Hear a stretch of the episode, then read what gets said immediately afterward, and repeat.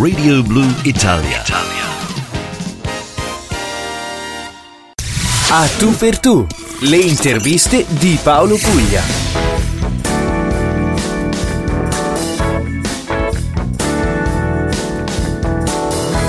Allora, ospite blu, anche, anche, oggi abbiamo un grande ospite, è un pezzo consistente della storia della musica italiana, eh, giusto per ricordare Alice, Generale, la, la, Donna Cannone, Viva l'Italia, Rimmel e potrei ancora eh, continuare per parecchio. Credo che non ci sia bisogno di aggiungere altro se non quello di dare il benvenuto in Australia a Francesco De Gregori che ringrazio per la sua disponibilità. Ciao Francesco. Ciao, ciao e ciao a tutti gli ascoltatori australiani. Buongiorno, buonasera, non so bene gli orelli da voi comunque. Buon, buongiorno. Buongiorno.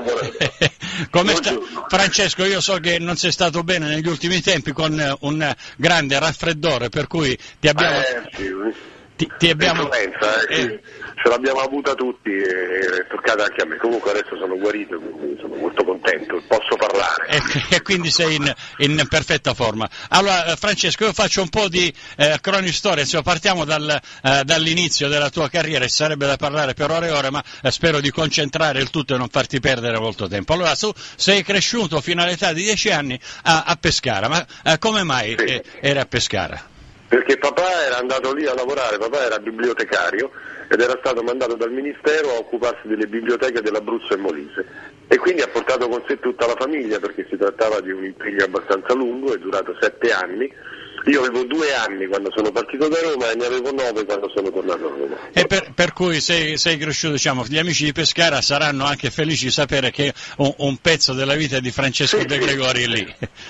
I miei primi ricordi di bambino sono ricordi pescaresi. Senti, c'è un'altra, un'altra bella eh, curiosità. Avevi eh, 15 anni, per cui giovanissimo, eh, quando c'è stato l'alluvione a Firenze. Assieme a tuo padre e a tuo fratello Luigi, che è un po' più grande di te, siete Sì. partiti per dare una mano e un, prestare soccorso insomma, a questa popolazione.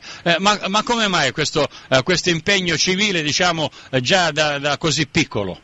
Ma eh, non te lo saprei spiegare, è stato il mio primo incontro con eh, la necessità e il piacere di poter essere utile agli altri. Ti dirò la verità fino in fondo, per me fu anche un modo di, di andarmene via da scuola, perché, eh, perché- sì, perché ti, ti dico, non avevamo capito allora esattamente la situazione come era drammatica, perché la televisione te l'aveva raccontata, i giornali lo, lo dicevano, ma partimmo con l'idea di fare un po' una scampagnata oltre che dare una mano. Quando poi ci trovammo di fronte alla realtà di Firenze allagata, massacrata dal fango, eh, allora ci rendemmo conto che la situazione era veramente drammatica. Eh, quindi è stata un'esperienza molto formativa, molto formativa. E e proprio in quell'anno era, eh, ricordiamolo, il 1966, eh, tu cominci a suonare eh, la chitarra. Eh, dicono le cronache che pare che il, il primo pezzo che tu imparasti a suonare sia stato il ragazzo della via Gluck di Celentano. Sì, sai un sacco di cose, sì, sì, è vero. Mi sono preparato. Francesco. Eh, eh, lo vedo. Sì, era una canzone, una canzone bellissima che mi piace moltissimo ancora adesso naturalmente e, e era abbastanza facile da suonare con la chitarra e quindi è stato il primo pezzo di cui ho imparato faticosamente gli accordi.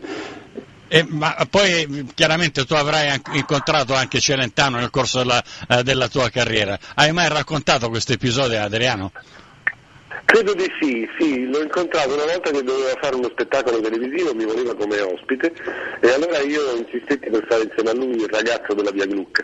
Poi non se ne fece niente in realtà, eh, questa cosa saltò, però eh, in quell'occasione conobbi Celentano, simpaticissimo, fortissimo, e anche lui era contento che in qualche modo aveva formato un giovane cantautore. Eh, Senti, eh, l'impegno civile comincia subito anche con le canzoni, con, eh, con la tua prima canzone, che pare eh, sia stata la, la storia di un disoccupato che è salito eh, per protestare, appunto per avere un lavoro eh, sul Colosseo, ma da lì eh, scivola e, e muore. Questo è stato il testo, credo, della tua eh, primissima, primissima canzone. Ma è un fatto vero o- oppure è una cosa di fantasie? No, è una cosa di fantasia ispirata però intanto a un film famoso con Alberto Sordi, un americano a Roma dove Alberto Eh Sordi beh. sale sul Colosseo minacciando di buttarsi di sotto. E, no, era una, una cosa di fantasia assolutamente. Senti, nel, eh, la tua carriera però ufficialmente eh, comincia eh, più o meno nel 1969 quando eh, fai ascoltare a tuo fratello Luigi, che fra l'altro ho avuto ospite anche qui in trasmissione, Luigi Grechi, lo ricordiamo eh, per chi ci ascolta, Certo. eh, all'epoca fa- si faceva chiamare Ludwig ed era tra l'altro il direttore artistico del Folk Studio, la sezione giovani, e una canzone che eh, tu avevi appena scritto eh, si intitolava Buonanotte Nina, la, la, la facesti ascoltare a, a tuo fratello Luigi, lui la, la imparò a memoria e la settimana dopo la, eh, la- cantò. Eh, ebbe un, un buon successo a questo, al Folk Studio, tanto è vero che ti invito a cantarla la domenica successiva, così pare che sia eh, partita grazie a Luigi questa tua carriera eh, bellissima, gloriosa insomma. sì, sì, più o meno le cose andavano così, fu Luigi che frequentava già il suo studio a prendermi sotto la sua ala protettiva e io ho sette anni meno di Gigi, quindi insomma ero poco più che un ragazzo. E lui mi scaraventò davanti al, al primo pubblico della mia vita, che era il pubblico del suo studio, a volte erano 30 persone, a volte erano 50, a volte erano 15 e quella è stata un'esperienza importante per me perché ho imparato come ti devi relazionare col pubblico, pochi o tanti che siano, però ho imparato a stare su un palcoscenico allora, sicuramente. Eh, vabbè. Senti, si arriva così al 1973 e partecipi al disco per l'estate eh, con eh, Alice, eh, però c'è questa eh, brutta notizia insomma, che eh, arrivasti ultimo, eh, che, con, con questa bellissima canzone tra l'altro, ma che effetto ti, eh, ti ha fatto per un giovane esordiente insomma, eh, che è alle prime armi, si presenta una bella manifestazione grande, importante e arrivare ultimi? Che, che effetto ha fatto? Francesco? me, non me ne- non me ne importava niente perché comunque ero andato, quella canzone era stata trasmessa dalla radio grazie a questo concorso, era passata alla radio, era quello che io volevo. Il fatto di arrivare ultimo mi convinse ancora di più che le canzoni che scrivevo non erano proprio allineate al mondo musicale italiano di quegli anni, Eh, io lo sapevo già, questa fu una conferma, arrivare ultimo per me fu la dimostrazione che le mie canzoni erano strane, ma di questo ero quasi fiero. capito? Intanto però mi ero fatto conoscere, quello era importante per me. E beh, eh, naturalmente erano gli anni, gli anni difficili, dove ancora eh, i, i cantautori non è che fossero così, eh, tra virgolette, ben visti o le canzoni molto No, apprezzate.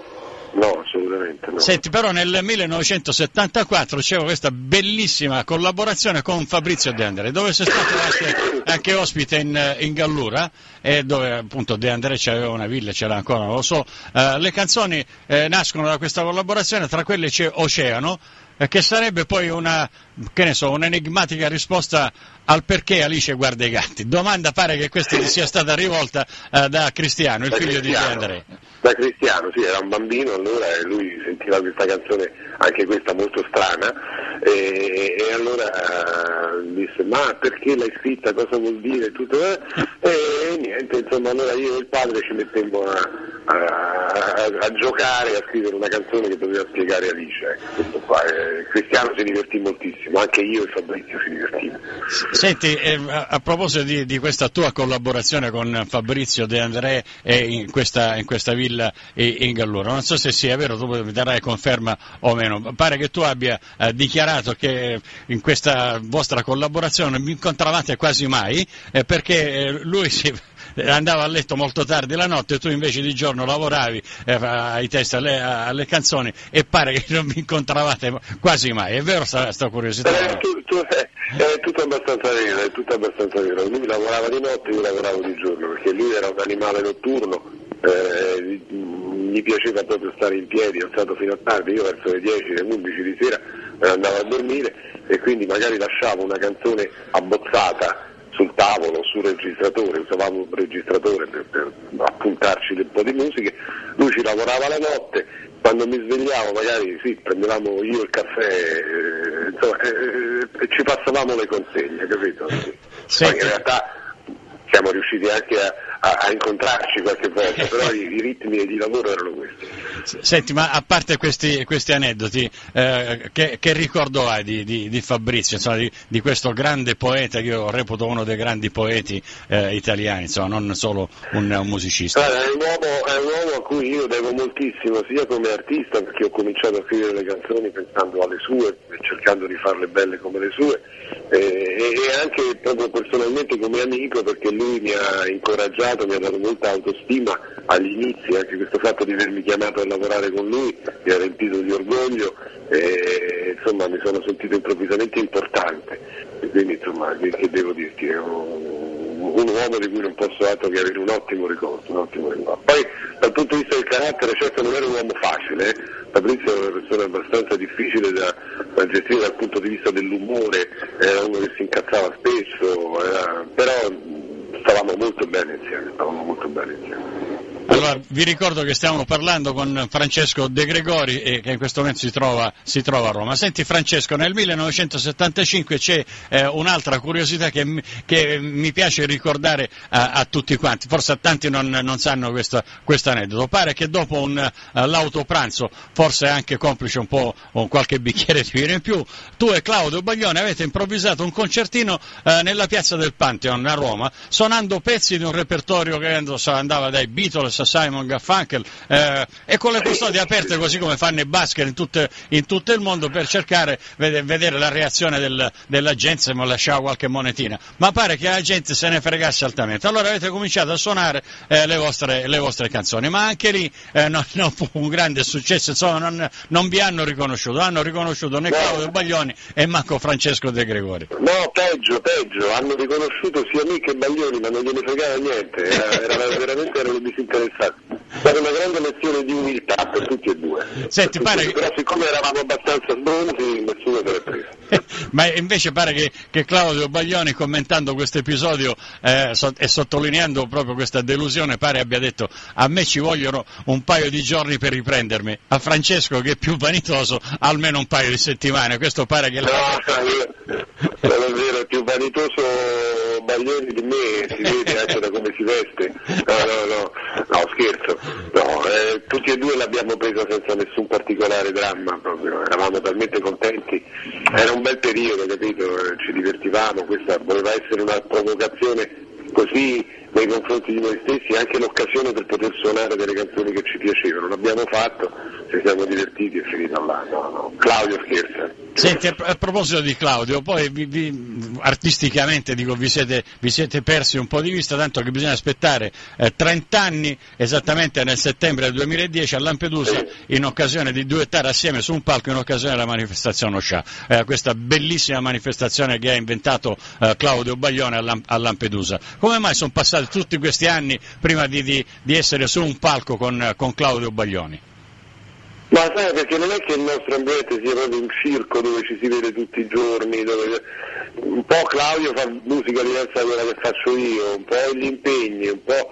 insomma non c'è stata mai una litigata, mai una frattura però non è nemmeno necessario vedersi tutti i giorni per continuare ad avere un rapporto, tant'è che poi quando lui mi ha chiamato per fare questa cosa a Lampedusa io sono andato felice, sono andato di corsa e lì abbiamo diviso il palco per una mezz'oretta, abbiamo cantato canzoni mie, sue, insieme, quindi non, non, c'è stato niente di particolare che abbia impedito questo, questi incontri negli anni precedenti, semplicemente non è accaduto. Eh, eh. potrebbe riaccadere domani, potrebbe non accadere mai più, ma questo non vuol dire. Esatto, senti, senti eh, Francesco, torniamo invece oh, oh, al 1976.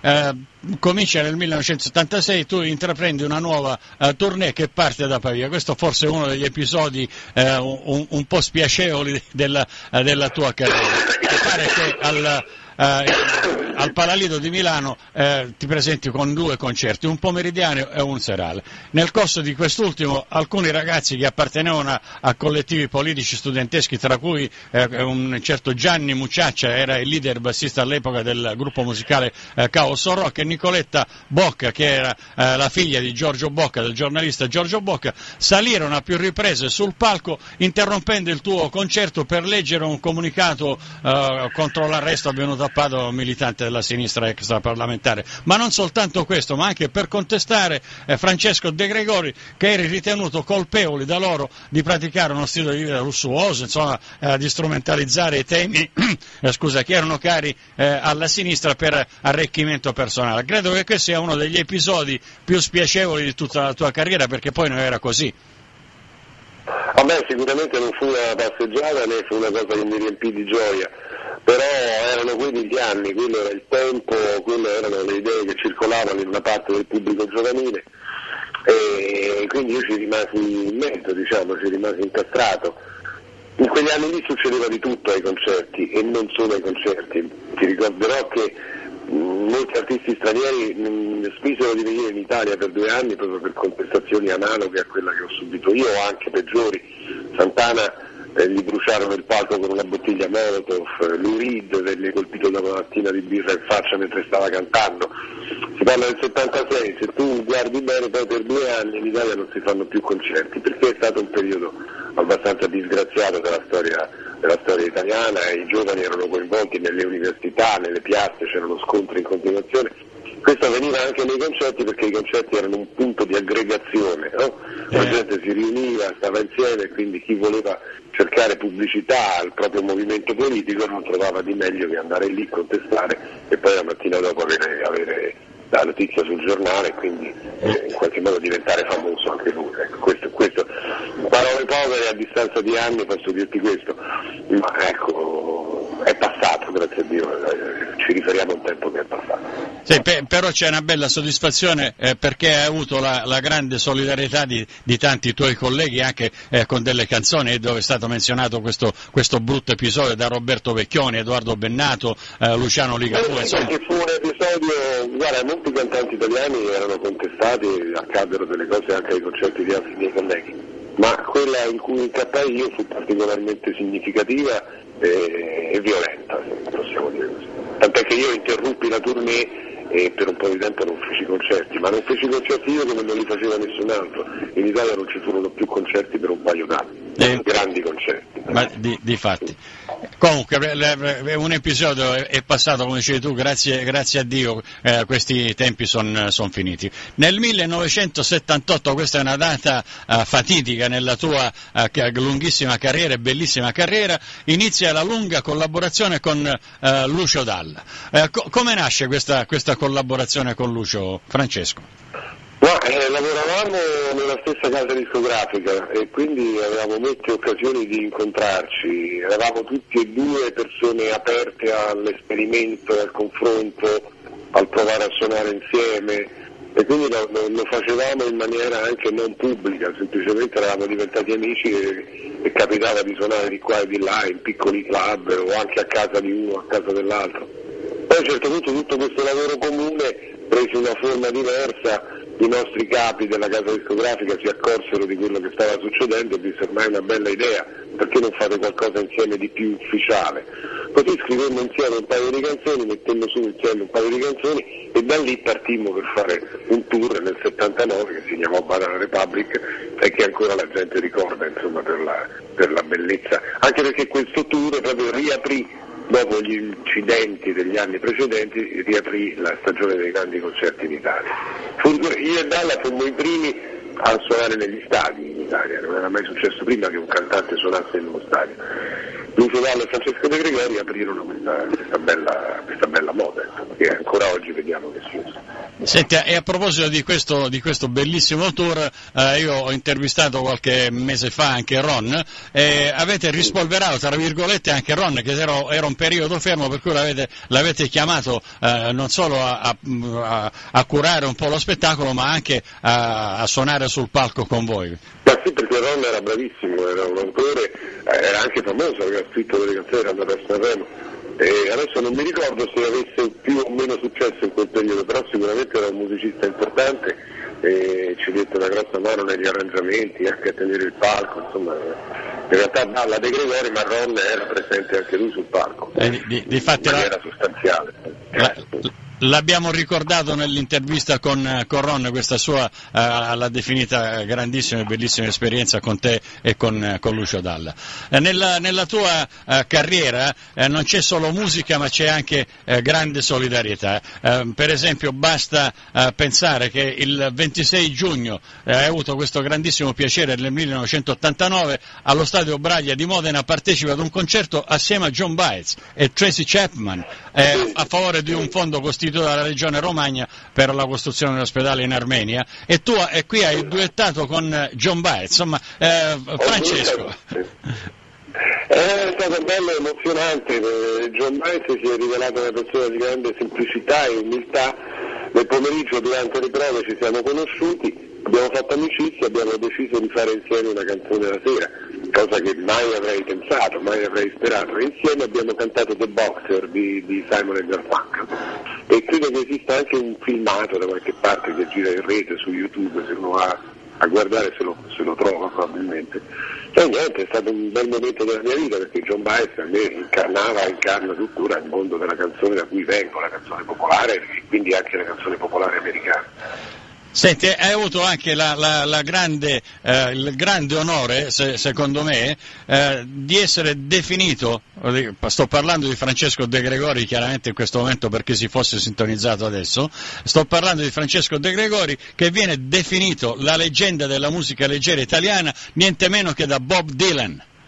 Eh, anche quella è stata una bella sorpresa. Eh, Dylan è matto perché secondo me solo lui riesce a concepire una, un disco come quello dove io vengo citato, è un disco di cover di canzoni sue fatte da vari artisti in giro per il mondo, quindi c'è un gruppo, una band giapponese, poi ci sta, ci sta anche Dylan stesso, poi ci sta Milan Slobos e ci sto anche io che canto in italiano la versione di una sua canzone tradotta da me, Her Say Quando il disco uscì in Italia, questo disco poi è anche la colonna sonora di un film con Dylan dentro, c'era uno sticker sopra e diceva Francesco De Gregorio folk hero eh, of Italian music. E questa cosa chiaramente mi ha fatto un grande piacere. No, sono andato in giro a farlo vedere a tutti i miei amici e a dire ecco quello lì sono io Dylan parla bene di me. Beh una bella soddisfazione. Eh beh ma no, non è l'ultimo che passa per la strada a dire una cosa di queste comunque eh, no, eh, no, tante di, di, soddisfazione ne ha avute anche tanti. Poi eh, nel 1993 eh, pubblichi un album dal vivo che si chiama Il bandito e il campione. Il brano che è stato scritto scritto da, da, Gigi, da tuo fratello Luigi Gre, che adesso De Gregori finalmente ci, mi diceva che anche tu gli hai detto adesso sarebbe anche ora di metterti eh, il cognome anche De Gregori, così almeno mi ha detto qualche settimana fa.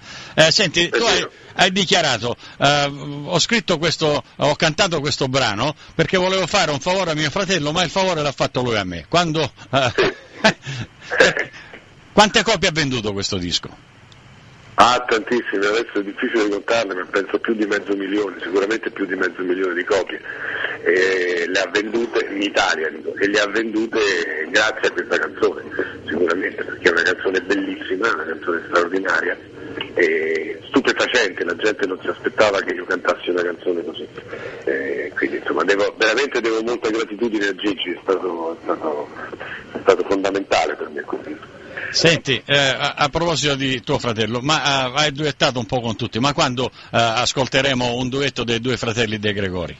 Eh, ogni volta lo facciamo, eh, lo facciamo in qualche locale, in qualche club, eh, poi io ho suonato l'armonica a bocca in qualche canzone sua nelle sue incisioni più recenti eh, insomma è una strada aperta eh, quella con Gigi, eh, ci vediamo in continuazione, quindi prima o poi faremo questo regalo al pubblico. Eh, beh, speriamo perché eh, senti, che, che, vai a suonare in un locale assieme a Gigi e io dall'Australia me lo, me lo perdo, capisci che voglio comunque, dire? comunque so, la gente non riconoscerebbe le voci perché abbiamo veramente le voci identiche io e mio fratello. No. Se, se, la gente che ha sentito la mia voce, chi ha sentito quella di Gigi al telefono magari spesso si confondono. Difatti, no, ma io ho avuto... Ho... No, no, dimmi. No, dico, posso testimoniare e giurare che adesso sono io, che non è Gigi, sono quello, sono quello della donna cannone. E come mani amore per le mani ti prenderò. Ecco, sono io. Senti, io con, a parte che con, con, tuo fratello ho avuto una collaborazione, eh, avevo appena aperto un locale in Sicilia, eh, si chiamava Country Road, per cui un amico comune ha detto ma avevo visto con un locale che chiama Country Road, è meglio di Luigi Grechi venga qui ad inaugurare e a fare un concerto. E lì abbiamo fatto una serie di, eh, di, di locali, insomma, l'ho fatto suonare in diversi, in diversi locali, per cui eh, la voce posso assicurare che è uguale a quella di Francesco. cioè, è vero, è vero, è vero.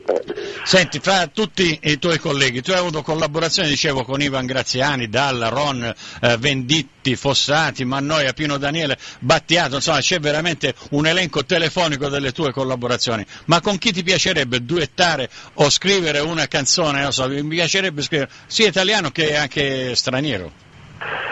Ma guarda, tutte queste collaborazioni che tu hai citato sono avvenute voglio dire per caso, non, non, perché le ho cercate, non le ha cercate nessuno. La vita mi ha portato a incrociare questi colleghi e ho lavorato con loro, è stato sempre molto, molto bello, gratificante, io ho imparato molto. Quindi credo che anche in futuro, se avverrà, avverrà sempre per caso. Non mi metto a tavolino a pensare voglio lavorare con Tizio, voglio lavorare con Caio. Capito? Eh, più bello se, si avviene così e quindi non, non, ti so rispondere perché non ho in testa nessuno. Ma sicuramente domani mattina mi alzerò e troverò qualcuno con cui fare qualcosa. E eh, fammi una telefonata e mi fai sapere. Eh, sì, va bene, Senti Francesco, uh, che rapporto hai con uh, Sanremo, a parte la canzone Mario, che adesso lo ricordiamo uh, a tanti, che è stata scritta da te, musicata da Ron e cantata da Gianni Morandi, si chiama Mario, questa, questa canzone che tutti sì. conoscono. Insomma. Sì, ma guarda, intanto quando scrissi quella canzone detti una mano a scrivere quella canzone eh, non, non, sapevo che sarebbe andare a Sanremo, se no forse non l'avrei scritta, perché io non è che ce l'ho con Sanremo, però è un mondo che è così molto lontano dal mio. Pensa che siamo nati nello stesso anno, credo, io e Sanremo. Sanremo è il festival del 51 e io sono nato nel 1951. Abbiamo sempre condotto esistenze parallele, senza mai incrociarci, e credo che andrà avanti così. Ma non perché io odio Sanremo o perché Sanremo odia me, semplicemente sono due cose che non si, che non si toccano. Eh, Sanremo è un grande spettacolo televisivo eh, dove passa dell'ottima musica, ma eh, io dire, ho paura di entrarci poco con quel mondo là. E quindi diciamo che non, non, si è dato finora che io andassi a Sanremo ed è difficile che possa accadere in futuro, diciamo così, ecco. ma senza inimicizia, per carità, senza snobismi, semplicemente sono due cose, nessuno di noi due ha bisogno dell'altro. Senti, per avallare questa tua cosa siete due cose diverse, sei uno dei pochi ad aver vinto parecchie volte, adesso non so, 5 o 6, il premio Tenco, che è un uh, premio prestigioso per uh, la, la, la, canzone d'autore, insomma. Sì, beh, quello è un contesto molto diverso, appunto, che guarda nell'ambito della canzone d'autore, dove io chiaramente quella è un po' casa mia, no? È normale che questo sia avvenuto, è uno spettacolo, è un festival della canzone e non è un festival televisivo e ma, questa è la differenza fondamentale. E questo lo so, però averlo vinto diverse volte, che, che effetto fa, insomma, Francesco? Non è che, che è un premio, vabbè. Eh, eh, quando ti danno un premio sei sempre contento, vuol dire che il tuo lavoro è piaciuto e quindi conservo con cura e con, eh, con affetto questi riconoscimenti, sono stati importanti nella mia vita. Senti, a, a, proposito dei riconoscimenti, ce n'è uno molto, eh, molto curioso, tra virgolette. Eh, nel 1984, in condivisione con Lucio Dalla, sei stato eh, onorato con la denominazione dell'asteroide 6114, pensate, c'è un, un asteroide 6114, nessuno lo sapeva questo, l'asteroide 6114 che si chiama Dalla De Gregori. e questo vuol dire essere proprio una pop star, eh, nel, senso, nel senso etimologico del termine. Eh, vabbè, esatto. quello è più uno scherzo che altro. Comunque. Ah, sai che anche Battiato c'ha un asteroide.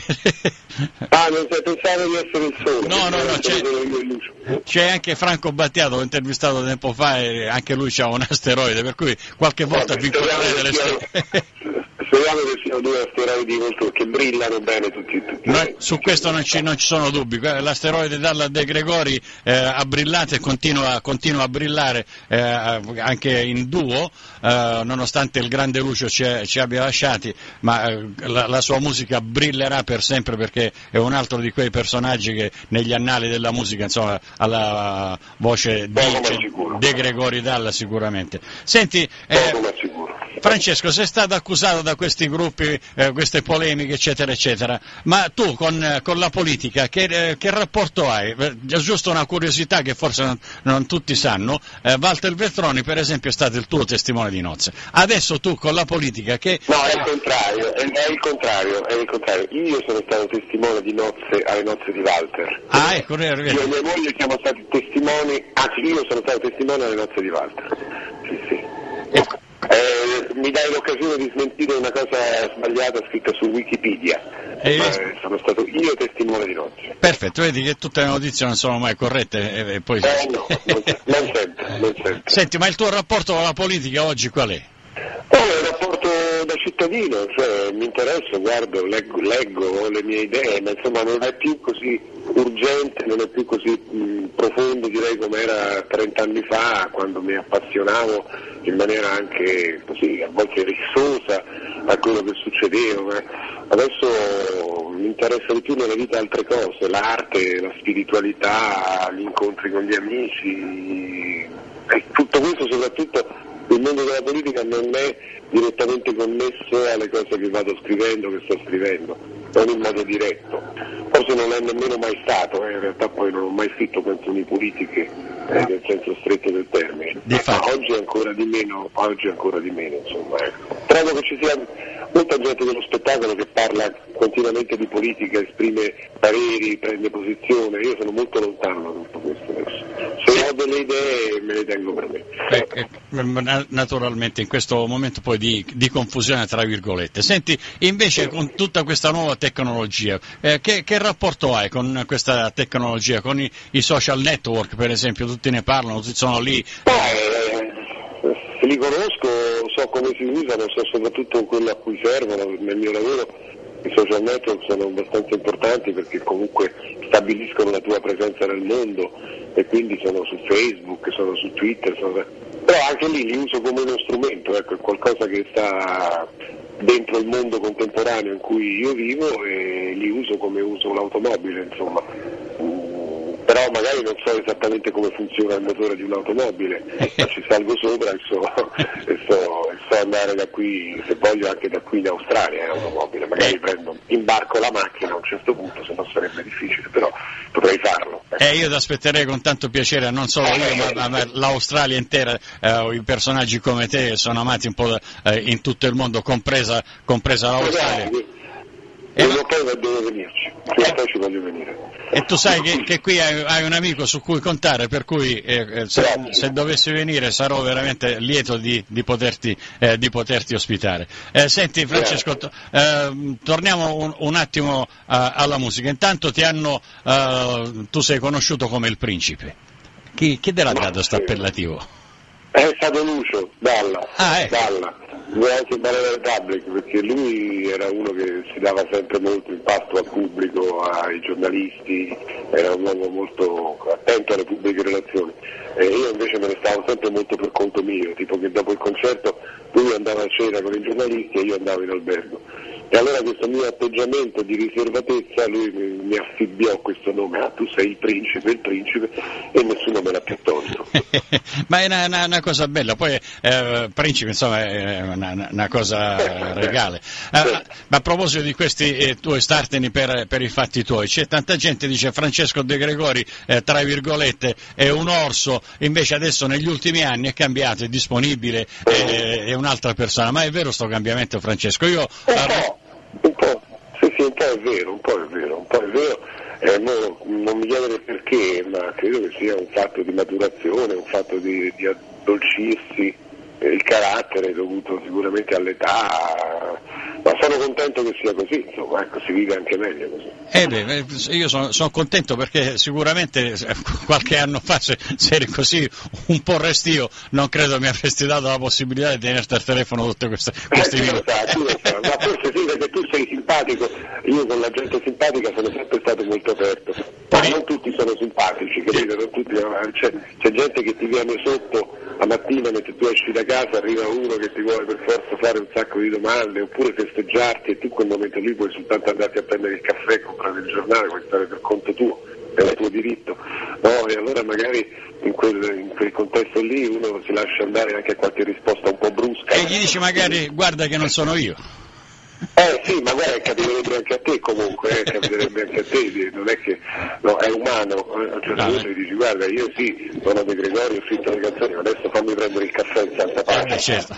eh, senti Francesco, io, a me fa piacere parlare con te perché eh, non te l'ho detto prima eh, per, per, pudore, eh, ma noi ci siamo conosciuti tantissimi anni fa in una manifestazione a Rimini e nell'albergo ah. dove, dove, abitavamo, erano quasi gli inizi, non so, gli anni fine anni 70 credo siano stati. Ah. E nella hall dell'albergo tu ti sei messo a strimpellare eh, le tue canzoni fino a notte tardi, insomma era, eravamo lì all'epoca che facevo il disgiochi a Milano e ero stato invitato anche io a questa, a questa manifestazione, poi addirittura... Sì, eh, mi ricordo quegli anni, mi ricordo proprio anche quell'albergo, sì, sì, sì. bellissimo periodo, bellissimo periodo. E per cui anche se di sfuggita ci eravamo conosciuti, conosciuti all'epoca. Senti Francesco, prima di diventare eh, famoso nel mondo della musica, De Gregori ha in mente di fare, eh, di fare l'attore, tant'è vero che eh, sei stato reclutato da Paolo Pietrangeli per recitare come protagonista la parte, la parte del film eh, Roma, ma qua, durante il provino, eh, Roma è quel bellissimo film di Federico Fellini, Fellini. Fellini poi ti scartò perché dice cercavo non uno troppo alto e poi eh. e Bruno di capelli. E così sta, sì, sta facendo. Allora sì, no, una cosa è vera, però non è che io ci, ci, credessi molto e non è nemmeno vero che io volevo fare l'attore. Al suo studio del locale dove dicevamo prima mio fratello mi aveva portato, c'era sempre Paolo Pietrangeli, cantautore eccelso, bravissimo, che però in quel periodo faceva anche l'aiuto regista di Fellini per il film Roma e lui si mise in testa di portarmi a fare questo provino con Fellini. Io ci andai perché comunque ero molto curioso di poter conoscere Fellini che è un mito, eh, era ed è tuttora un mito della, della mia vita culturale, insomma i film di Fellini per me sono straordinari.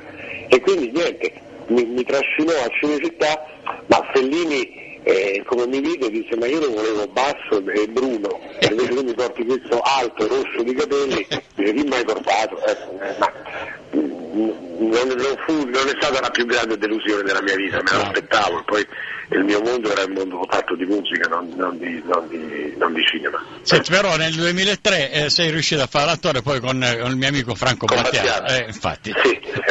sì, sì, Hai visto che poi alla fine siamo riusciti a fare sempre la parte, insomma. Sì, ma senza togliere niente a Franco, farlo con Fellini sarebbe stato meglio, eh? sarebbe stato meglio. senza dubbio. Eh, senti, eh, de, delle nuove leve, tu eh, hai dichiarato, adesso speriamo che sia vero almeno questo, hai dichiarato che apprezzi molto eh, sia Marco Mengoni che eh, Malika Ayane. sì, sì, è vero. È vero? È verissimo. Beh sì, Mengoni sicuramente è il più interessante fra tutti quelli che sono venuti fuori dai, dai talent. è un artista che ha una sua autonomia anche intellettuale, una persona, come si dice, ben, ben piantata, insomma, non è improvvisato, quindi lo saluto e gli faccio tanti auguri. Eh, Malika ha una voce interessantissima, straordinaria, poi mi piace perché è un po' come ero io all'inizio, un po' eccentrica, un po' al di fuori dal mainstream musicale italiano. Eh, ha fatto un bellissimo passaggio a Sanremo, una bellissima canzone, ma non è l'unica che ha fatto e non è nemmeno la più bella forse, e quindi secondo me ha un grande, un grande presente intanto, ma sicuramente ha un grande futuro. E questo comunque eh, nel panorama della musica italiana credo ci siano uh, dei, dei, ragazzi ecco, come Marco Mengone e Malika Eane che sono uh, veramente, veramente bravi. E senti Francesco, uh, come nasce, giusto per chiudere ancora un paio di domande e poi ti lascio andare prima che mi mandi a quel paese, senti come nasce l'album Viva Voce? Ma nasce come un gioco per eh, riprendere in mano le mie canzoni di un tempo e suonarle oggi con i suoni di oggi, con la mia testa di oggi, con la mia band di oggi soprattutto, proprio per, eh, perché non voglio che queste canzoni vengano esposte come in un museo, hai capito? È vero che sono canzoni eh, importanti, alcune di loro sono entrate nella memoria della gente e stanno bene lì, ma non, non appartengono soltanto alla memoria, non è un fatto di archeologia musicale, sentire la donna cannone, Rimmel, Alice, queste cose qua. Eh, sono canzoni che io faccio sempre nelle serate da 40 anni, hanno una loro modernità, una loro contemporaneità e quindi volevo fissare su, su un disco questa contemporaneità delle canzoni. Infatti tu, tu, hai dichiarato che le canzoni non sono cose da museo, eh, ma la, la, musica deve sempre essere reinterpretata, è un'esigenza artistica come quella di un pittore sì. che rifà lo stesso quadro con qualche variazione. Insomma, questo eh, mi, mi, sembra, mi, sembra, giusto, anche perché poi quando sono i concerti dal vivo eh, no, non sei in studio, per cui dal vivo poi eh, ti puoi divertire e puoi fare tutte le varianti che vuoi, perché eh, l'artista è così, insomma, guai se non fosse così. Eh, senti... la musica è così, la musica è fatta proprio per essere cambiata, modulata ogni volta, se no sarebbe una una cosa diversa. Senti, ti do invece una, un'altra notizia, Showtime è stato il disco blu in questa trasmissione, si chiama Blu, io ogni mese ho un disco, un disco lancio che si chiama uh, Disco Blu, è stato per parecchio tempo, anzi per un mese di fila, il mio disco lancio in questa trasmissione che si chiama, eh, si chiama Blu. E poi io sono, eh, ma figurarsi, poi, sono poi molto innamorato anche eh, di quello, eh, abbiamo accennato prima, guarda che non sono io. tu non so se conosci un eh, un grande artista, Emilio Sgro si chiama, che è un artista, un pittore, un poeta, un drammaturgo, insomma quello che ha cancellato eh, anche la Treccani, cioè il, il papà della cancellatura. Eh, questo Emilio Esgro per esempio eh, ha, ha, fatto un libro dove dichiaro di non essere, oggi dichiaro di non essere Emilio Esgro, per cui eh, credo che ci siano delle analogie con questo tuo brano eh, che guarda che non sono io. Cercherò di incontrarlo così chiacchiereremo insieme. È una, una, gran bella persona, si chiama Emilia Sgro, io poi se dovesse venire in Italia cercherò di, eh, di farvi incontrare. Eh, senti, eh, anche questo Emilia Sgro per esempio è di Barcellona in provincia di Messina come lo sono io, ma ci sono anche... Barcellona Pozzo di Gotto. Bravissimo, Barcellona Pozzo di Gotto, dove tu, a parte io che ti sto intervistando, a parte Emilia Sgro eh, di cui abbiamo detto, eh, tu hai un altro amico che si chiama Nino Calamunere che ha fatto anche le, le certo, fo- no. Ti ha fatto le foto dell'album fotografo, Grande fotografo e grande chef. Eh, adesso, e grande chef. adesso, sta aprendo un ristorante, per cui fatelo dire a tuo fratello che lui sa tutti i movimenti. Insomma, io so tutto di Nino. So ah, tutto di Nino. Perfetto. E poi a Barcellona c'è un altro legame che si chiama Antonio Vasta, che è un tuo musicista. Anche Antonio Vasta, vedi quanta gente brava è nata a Barcellona a Porto Ricordo. A parte mezzo. a parte te, certo. Senti Francesco, dunque per, per chiudere, eh, una, una, piccola curiosità. Eh, tuo, eh, tuo, fratello aveva una piccola, produceva dell'olio insomma, ma anche tu eh, possiedi un'azienda, un'azienda dove produci dell'olio a Sant'Angelo di, di Spello, credo, vero?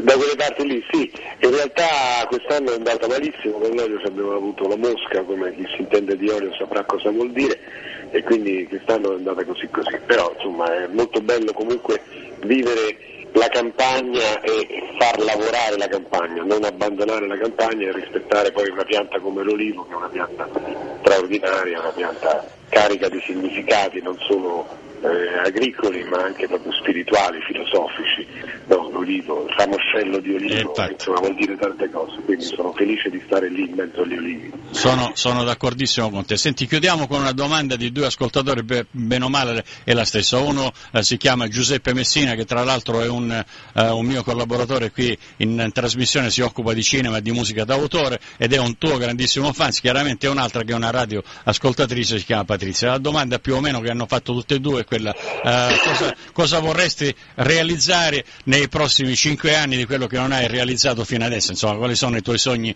eh, nel cassetto, se Francesco De Gregori ha, ha, sogni nel cassetto chiaramente, ma penso di sì come tutti gli artisti. No, guarda, eh, mi piacerebbe poter continuare a fare quello che ho sempre fatto, io sono stato un uomo fortunato nella vita perché la mia passione che è la musica è diventato anche il mio mestiere. E questo non è che tutti quanti riescono a raggiungere questa cosa, no? Qualcuno magari fa un mestiere bellissimo, eh, pagato benissimo, ma non è quella la sua passione, magari fa il chirurgo famoso ma avrebbe voluto fare l'attore, e qualcun altro è un attore famoso ma avrebbe voluto fare il corridore in motocicletta. Io invece volevo fare il cantante e il musicista e sono riuscito nella mia vita a essere il cantante e il musicista. Quindi mi auguro soltanto di, di, poter continuare negli anni a godere di questo privilegio.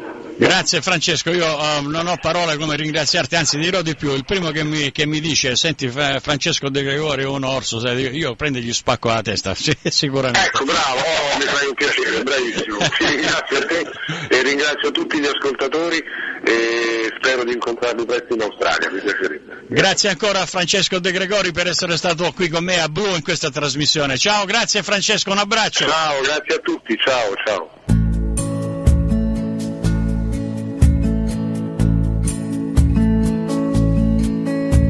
Generale, dietro la collina ci sta la notte crucca e assassina e in mezzo al prato c'è una contadina, curva sul tramonto, sembra una bambina di 50 anni e di 5 figli venuti al mondo come conigli, partiti al mondo come soldati e non ancora tornati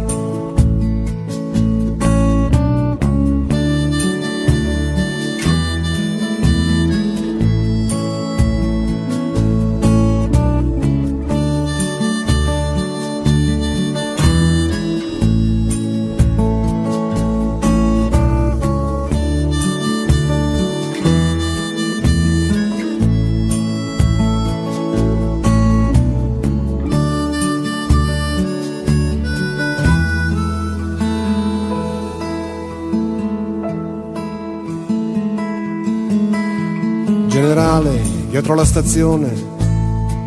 Lo vedi il treno che portava il sole, non fa più fermate neanche per pisciare, si va dritti a casa senza più pensare che la guerra è bella anche se fa male, che torneremo ancora a cantare e a farci fare l'amore, l'amore dalle infermiere.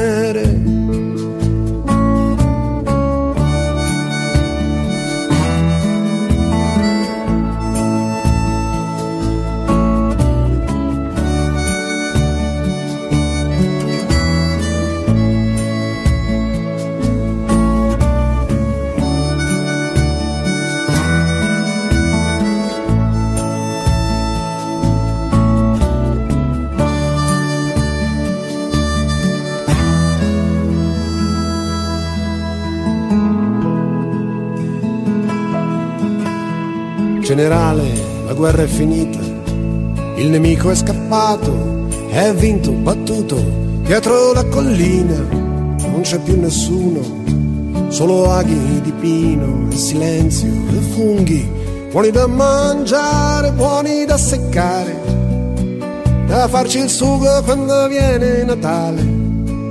Quando i bambini piangono a dormire, non ci vogliono andare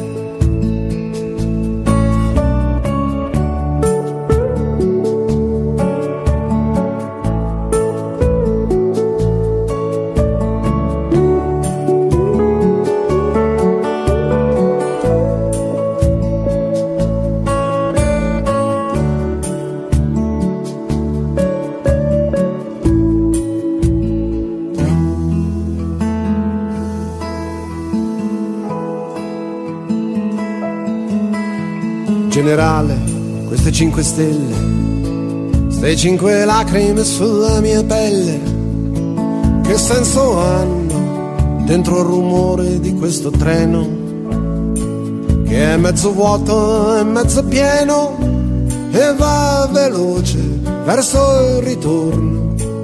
Fra due minuti è quasi giorno, è quasi casa, è quasi amore